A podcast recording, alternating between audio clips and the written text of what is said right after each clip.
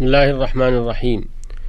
الحمد لله أمر بالصبر ووعد الصابرين جزيل الأجر والصلاة والسلام على نبينا محمد قدوة الصابرين صلى الله عليه وعلى آله وصحابته أجمعين ومن تبعهم بإحسان إلى يوم الدين وبعد.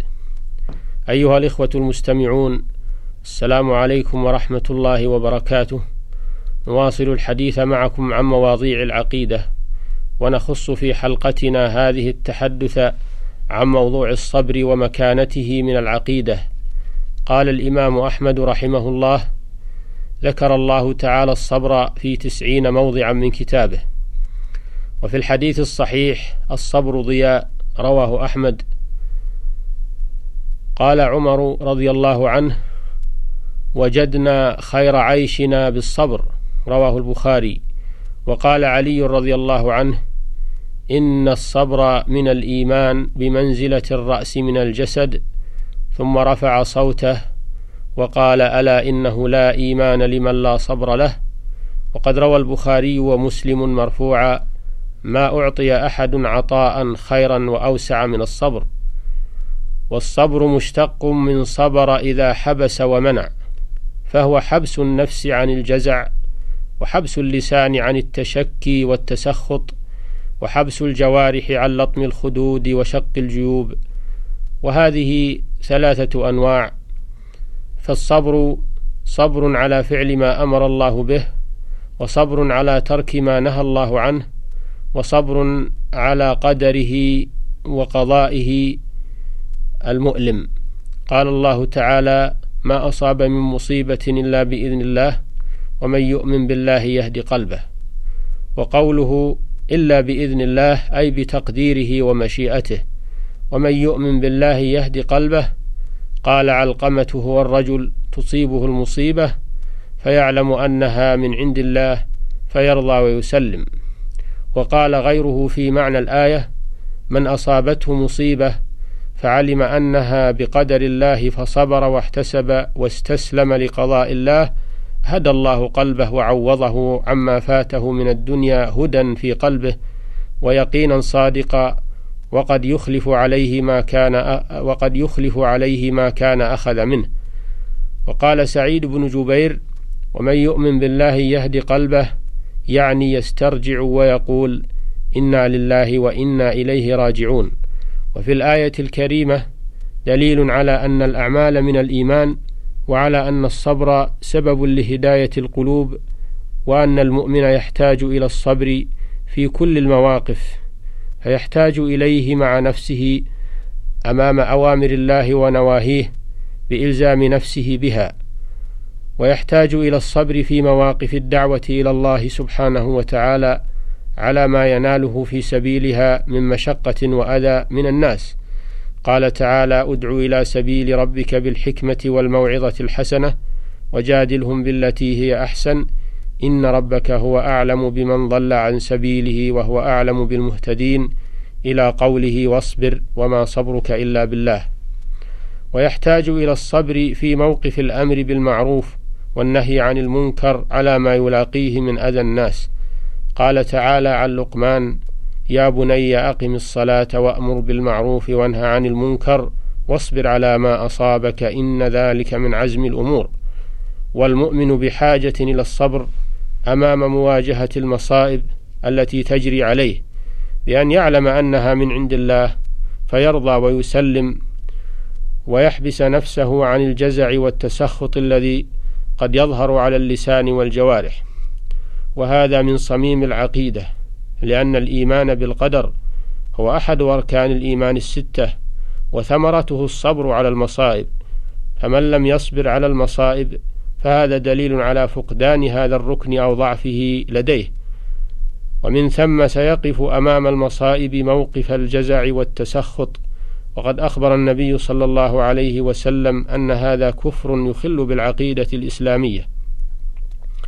ففي صحيح مسلم عن أبي هريرة رضي الله عنه أن رسول الله صلى الله عليه وسلم قال: اثنتان في الناس هما بهم كفر الطعن في النسب والنياحة على الميت فهاتان الخصلتان من خصال الكفر لأنهما من أعمال الجاهلية ولكن ليس من قام به شعبة من شعب الكفر يصير كافرا الكفر المطلق وفرق بين الكفر المعرف باللام كما في قوله صلى الله عليه وسلم ليس بين العبد وبين الكفر أو الشرك إلا ترك الصلاة وبين كفر منكر كما في هذا الحديث. وقوله في الحديث ودعا بدعوى الجاهلية قال الإمام ابن القيم الدعاء بدعوى الجاهلية كالدعاء إلى القبائل والعصبية ومثله التعصب إلى المذاهب والطوائف والمشائخ وتفضيل بعضهم على بعض يدعو إلى ذلك ويوالي عليه ويعادي. فكل هذا من دعوى الجاهلية انتهى. والله سبحانه يجري المصائب على عباده لحكم عظيمة منها أنه يكفر بها خطاياهم كما في حديث أنس أن النبي صلى الله عليه وسلم قال إذا أراد الله بعبده الخير عجل له العقوبة في الدنيا وإذا أراد بعبده الشر أمسك عنه بذنبه حتى يوافي به يوم القيامة رواه الترمذي وحسنه والحاكم.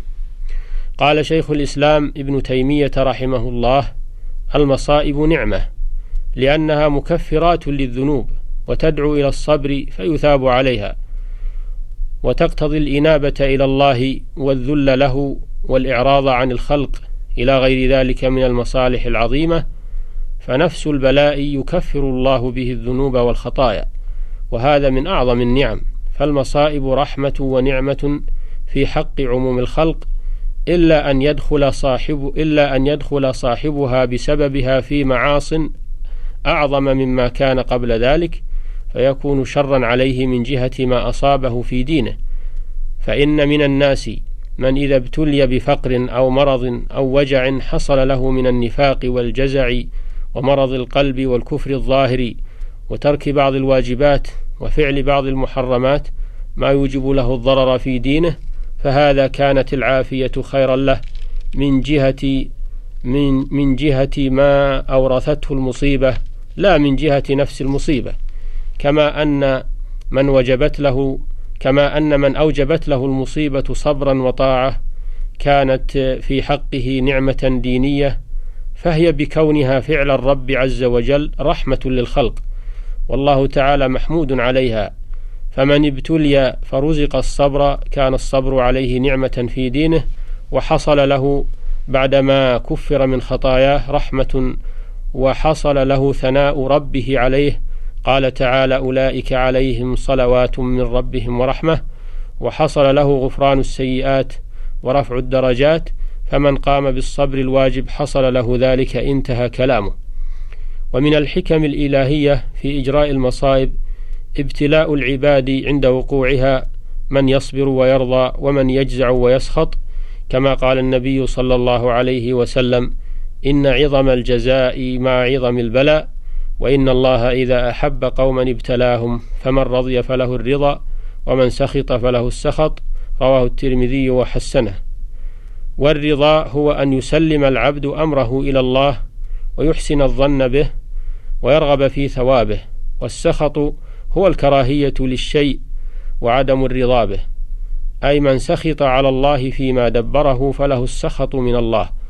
وفي هذا الحديث أن الجزاء من جنس العمل وفيه إثبات الرضا من الله سبحانه على ما يليق به كسائر صفاته. وفيه بيان الحكمة في إجراء المصائب على العباد. وفيه إثبات القضاء والقدر. وأن المصائب تجري بقضاء الله وقدره وفيه مشروعية الصبر على المصائب والرجوع إلى الله والاعتماد عليه وحده في كشف كل ملمة ودفع كل مكروه. قد أمر الله بالاستعانة بالصبر والصلاة على ما يواجه الإنسان في هذه الحياة من متاعب ومشاق لأن من وراء ذلك الخير والعاقبة الحميدة.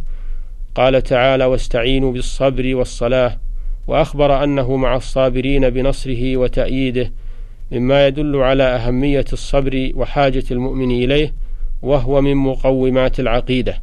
نسأل الله عز وجل أن يرزقنا الصبر والاحتساب وأن يمن علينا بالتوفيق والهداية. وإلى الحلقة القادمة بإذن الله. والسلام عليكم ورحمة الله وبركاته.